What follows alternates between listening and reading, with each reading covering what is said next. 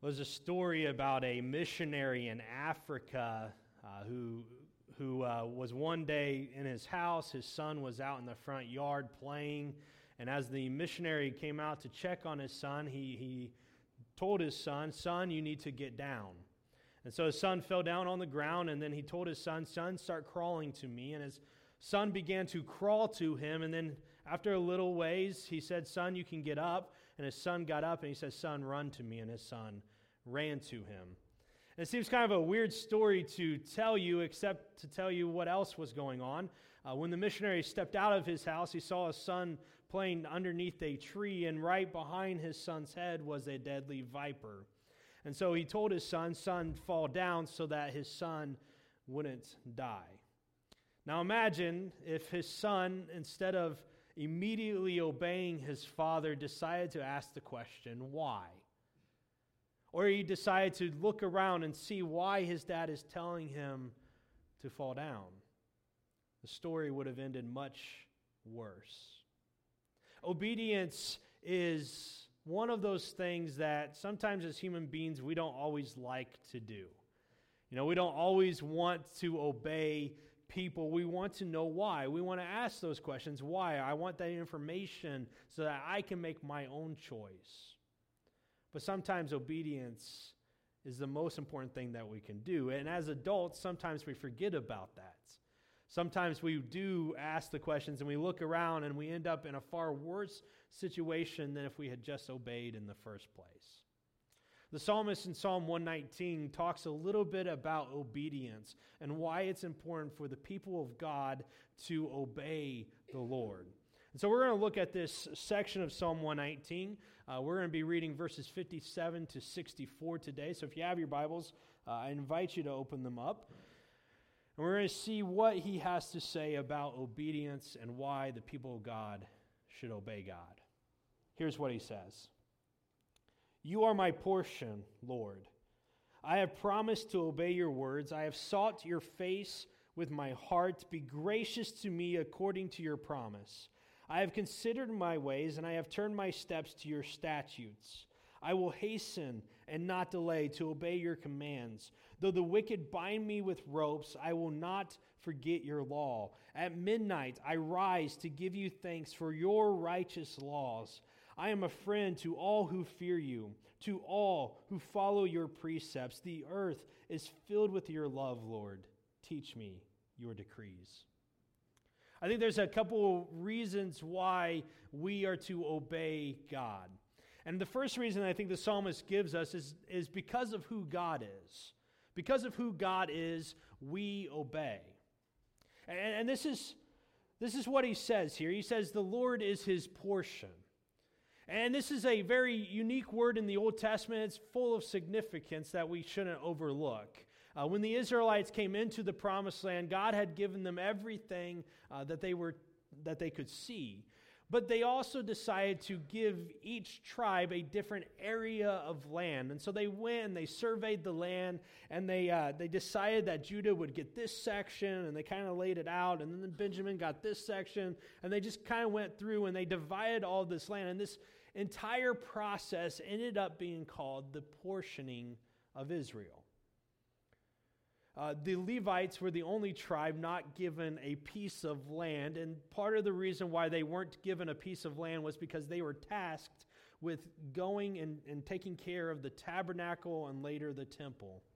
They were the religious leaders. They were the ones that offered the sacrifices to God, and there was so much that they had to do there that they didn't have time to plant crops or to grow animals. And so they were given this task, and so how did they get their sustenance? Well, every time the Israelites came and they offered a sacrifice to God, God gave a portion of that sacrifice to the Levites for them to eat and for them to survive. And so this word for portion ended up being very significant to the point that they start to call God himself their portion. And what they meant by the portioning of the land and the portion that the Levites had, it was this idea of surviving and thriving. The Lord had given the Israelites this beautiful land flowing with milk and honey. He had given this land that they didn't have to build cities in because there's already cities there. And they didn't have to build vineyards and wait for the vines because they were already built. All right, it was a land that provided everything that they needed to not only survive, but also to thrive as a people. And the Levites themselves, they were given that same blessing because as the Israelites were blessed themselves, they gave a portion to the Levites for them to survive and for them to thrive. And so when the psalmist looks at God and says, God, you are my portion, he is talking about God being everything that he needs in life to survive and to thrive. If we examine ourselves for a moment, we can honestly evaluate the fact that we have been blessed greatly by God. We've been blessed with our families. We've been blessed with our jobs. We've been blessed with our country. We've been blessed pretty much with everything that we have. God has given us it. But probably the greatest thing that God has given his people is forgiveness from their sins. When God sent Jesus into the world to die the death that we deserve to die, he took our sins upon him on the cross, and now God provides salvation through the cross of Christ. It is a blessing beyond anything that we can imagine. And so it only makes sense that based on who God is, the fact that he provides everything that we need to survive and thrive in life, the only appropriate response is obedience to him. Imagine you go into work tomorrow, and if you're going into work tomorrow, you have a job to do, right? You've been trained. You know what your task is. You know what you are expected of you. The company that you work for, they pay you to do that job. Imagine you go into work tomorrow, and you decide, you know what? I really don't want to do this that they've trained me on. I'm going to do this instead. And imagine you go to your boss, and you tell your boss, you know what? I'm done with that. I'm going to do this. How long of a conversation do you think that is? Probably not going to last very long, right? All right, more than likely, you might not even make it out of there with a job still intact, depending on how you approach it. All right, and this employer, they expect certain things from you because they write a check to you every 2 weeks or so. Now, we have a God who has provided more than an income for us. He has provided life itself. And God, while he gives us the choice to whether or not we're going to follow him, all right, he expects obedience from his people. From those who have united themselves with Christ, he expects obedience from us. Jesus says it in Matthew chapter 28 when he says to the disciples this great commission, go, make disciples, baptize them. And he says to teach them to do what? To obey. Teach them to obey everything that I have commanded them. See, Jesus knew it. He told his disciples that when you go and you make disciples, there's two important things that you do. You baptize them in the name of the Father, Son, and the Holy Spirit, and you teach them to obey. Obedience is required of us as the people of God.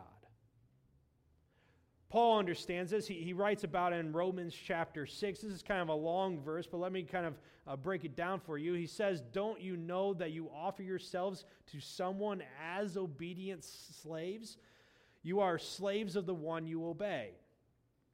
And basically what he says there is it doesn't matter what you think. You are obeying someone.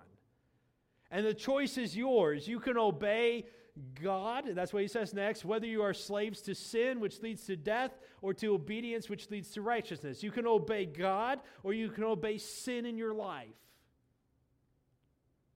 You have the choice. But no matter what choice you make, you're obeying someone. And he says, thanks be to God that though you used to be slaves to sin, you have come to obey from your heart the pattern of teaching that's now claim you. I think there's supposed to be another word there that's missing on there. Paul understood it. He understood that we obey God, and we got that choice. And the psalmist understood it. He says that we obey God because of who God is. He is the provider. He is the sustainer of life. And when we look at God and we evaluate God for who He is, we see that the only response we should have is obedience. Not only do we obey God because of who God is, but we obey God because of who we are. The psalmist says it here in verse 59 when he says, I have considered my ways and I have turned my steps to your statutes. The word here for consider, it's more than just thinking about your life and being like, oh, you know what, I kind of messed up here and there. It's a judgment word. I look at my life and I judge it. Is it worthy?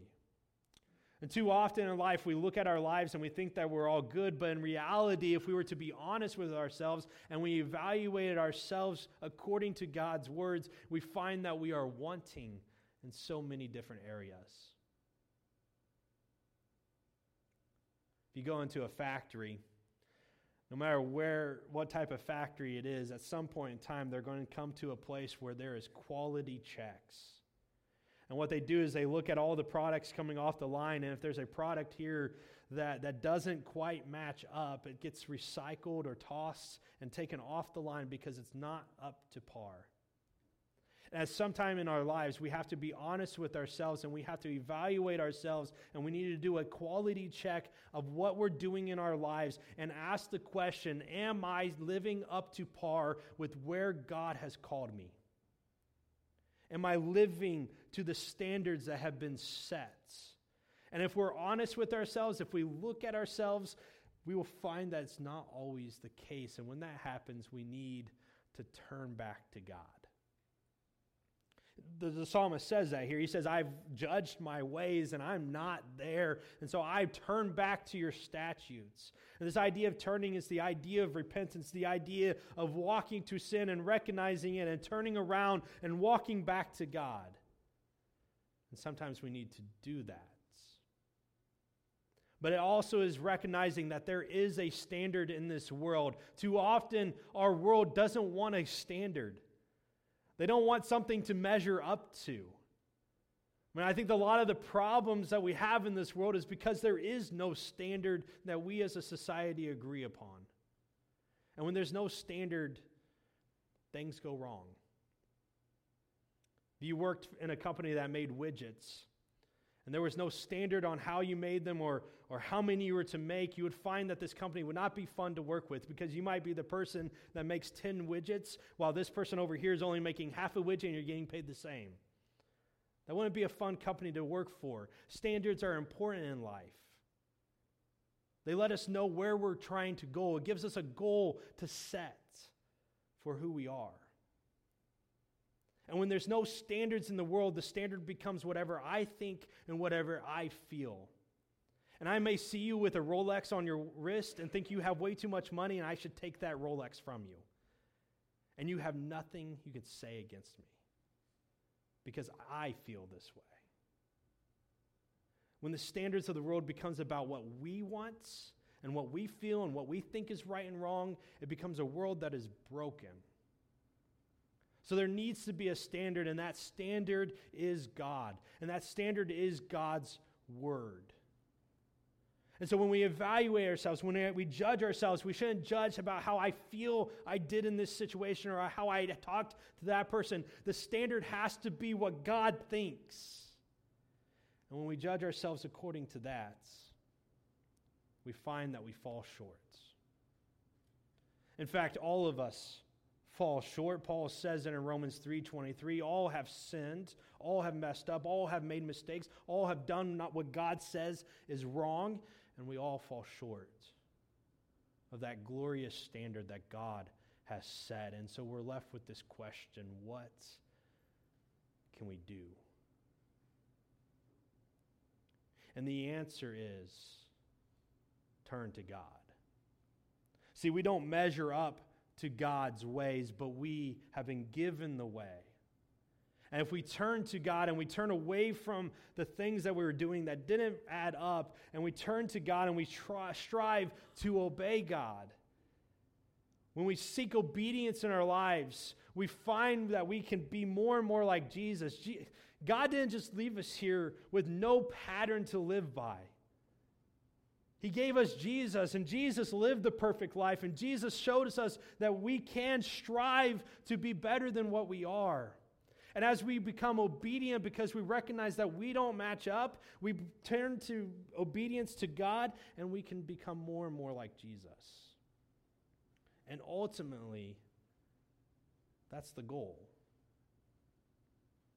So we are obedient, the psalmist says, because of who God is. He is the portion. He is the sustainer. We are obedient because we don't match up to God. And we are obedient, he says, because of who others are. Last Sunday in Las Vegas, a man rented out a hotel room and took up a bunch of guns and ammo and shot through the window and killed 59 people, injuring over 500 more. May 26th of this year, there was a bus carrying a bunch of Coptic Christians in Egypt. It was stopped by some masked men who had some guns who also shot up the bus, killing 28 men, women, and children. On June 18th in London, a man rented a car and he drove it to London, and as a mosque was letting out of their worship service, he drove the car into the people because the government wasn't doing anything to stop the Muslims. Our world is full of evil and hate. And when the standard is what I think, and then when the standard is what I feel, what we result in is pain for everyone else.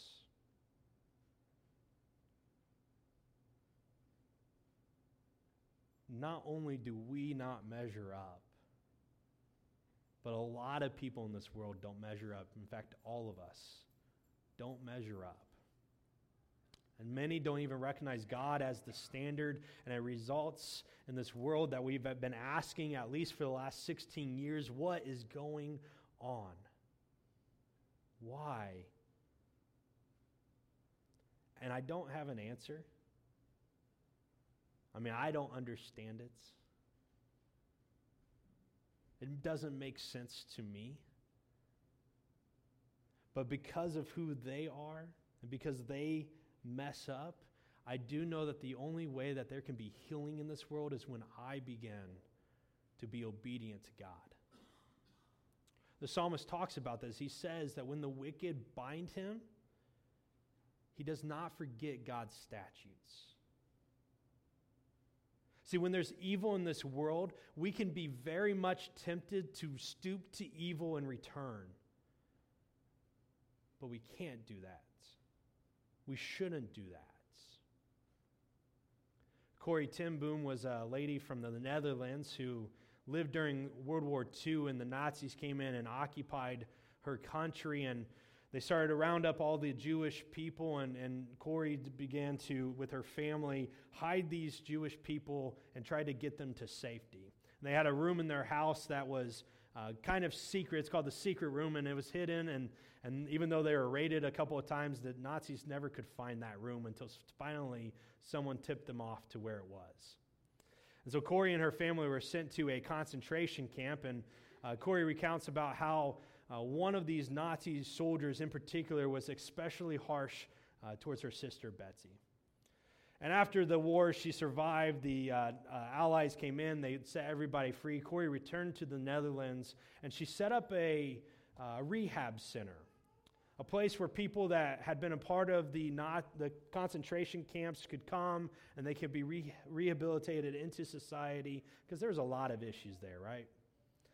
Not only that, but she also ministered to those who were Dutch sympathizers with the Nazis. So there's people that kind of helped the Nazis out, and when everybody found out, nobody wanted to do anything for them. They didn't let them have jobs. They wanted to give them food. It was a bad situation. And so those people were allowed to come into her rehab places, and she would minister to them, even though she had faced probably the harshest thing you could face from the Nazis' hands. Eventually, she went to Germany, and while she was there setting up her own rehabs again in Germany, in came this man who happened to be that soldier that was extremely harsh towards her sister. And Corrie, even though she had emotions, even though there was hatred in her heart that against this person, she showed love and kindness and ministered to him and was able to share her faith with him. There is evil in this world. And we could choose to be evil in return, but when we choose to be evil, we are not obeying God. But if we choose to obey God, we can show healing in a world that needs to be healed.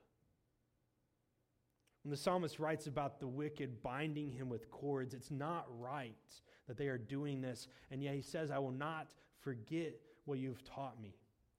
I will not forget your ways. And that word for forget isn't not remembering what the Bible says. The word forget there is choosing not to obey it.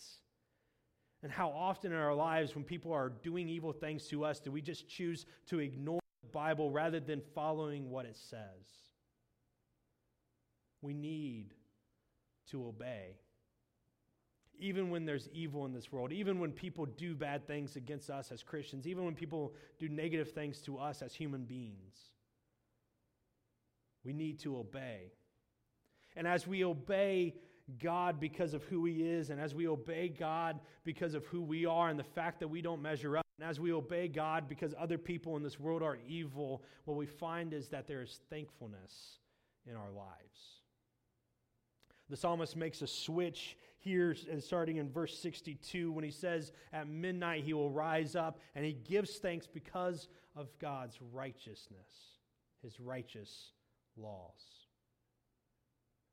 As we obey, what we find is that we become thankful for who God is, and there's a number of reasons why the psalmist gives that we are thankful for. One of them is because God has righteous ways. We live in a world that is constantly changing. We live in a world that what was right yesterday may not be right tomorrow. I mean, we are constantly redefining what is right and what is wrong in our society, and yet we have this God who is the same yesterday as He is today, as He will be tomorrow, and God's words never change. God's standard of living is not going to be different. This word for righteous is this word that eventually came to be called a standard measuring rod, if you will. I mean, for many years in the world, we didn't have a standard form of measurement. We kind of take it for granted living post that. But just imagine that I told you to build something 5 cubits. All right, do you know what a cubit is? All right, a cubit is more or less from my elbow to the tip of my fingers. Now, my daughter is a lot shorter than I am, right? So her cubit and my cubit don't quite match up. And that's a problem when you're trying to build things, right? If your cubit and my cubit aren't quite right, we're going to build something that doesn't look the same. All right, so this is important. There's a reason why eventually they came up with a standard. This is what a cubit is, and that rod is called righteous. It's the word that they used for it. The laws of God are righteous. They are the standard that we are to live by, and they are constant. They will not change. And because they are constant in a world that is constantly changing, we can be thankful for God that He is this way. We can be thankful that we know what is right and wrong, not because of what I think, not because of what I feel, but because of who God is. He says that you could be thankful because of the friends that you have, these friends that fear God and that obey Him. And that word for friend is a word of companionship. It's a word that's kind of described as men going off to war and they come back as a band of brothers, closer than brothers because of what they experienced together. As Christians, we have a family that is closer than any family we have on earth. We have a family of believers who are able to be closer to us because they experience the same thing. In a world that is anti-Christian, we have people that know the struggle of living faithfully, of striving to obey God in all that we do. We can be thankful for those around us who support us. And we can be thankful for God's unfailing love. There in the last verse, he says that. He says, your statutes are right. Let me read the right passage. The earth is filled with your love, Lord. Our love, the God, love of God, is inexplicable and unimaginable. And we should be thankful in our obedience that we get to see God's love played out in our lives and in the lives of those that we know. We should be thankful that God loves us. I mean, God's love is so great that it goes beyond the people of God and goes into the ungodly as well. Jesus came and he died not just for you and not just for me, but he died for everyone, even those who are adamantly against him, even to this day. And I'm grateful for that. Because at one point in my life, I was a sinner. At one point in my life, I was not in Christ. And if God didn't love me when I was not a part of who he was and not a part of his people, then I would never be here today. But our God, he loves us. And he sent Jesus to die the death we deserve so that we might have forgiveness from our sins. And for that, we should be eternally grateful. Obedience in our lives is necessary. It's expected of us as the people of God. It's expected of us as we're going to follow him.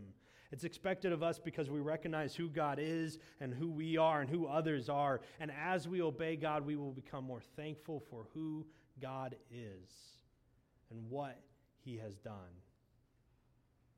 So my encouragement to you today is to obey.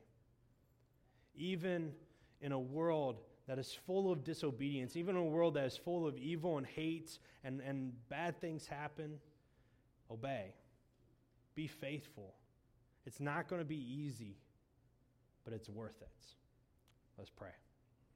Dear God, we are grateful for your Son. We're grateful for the love that you've shown us. We're grateful for the sacrifice that was made that we might become your children.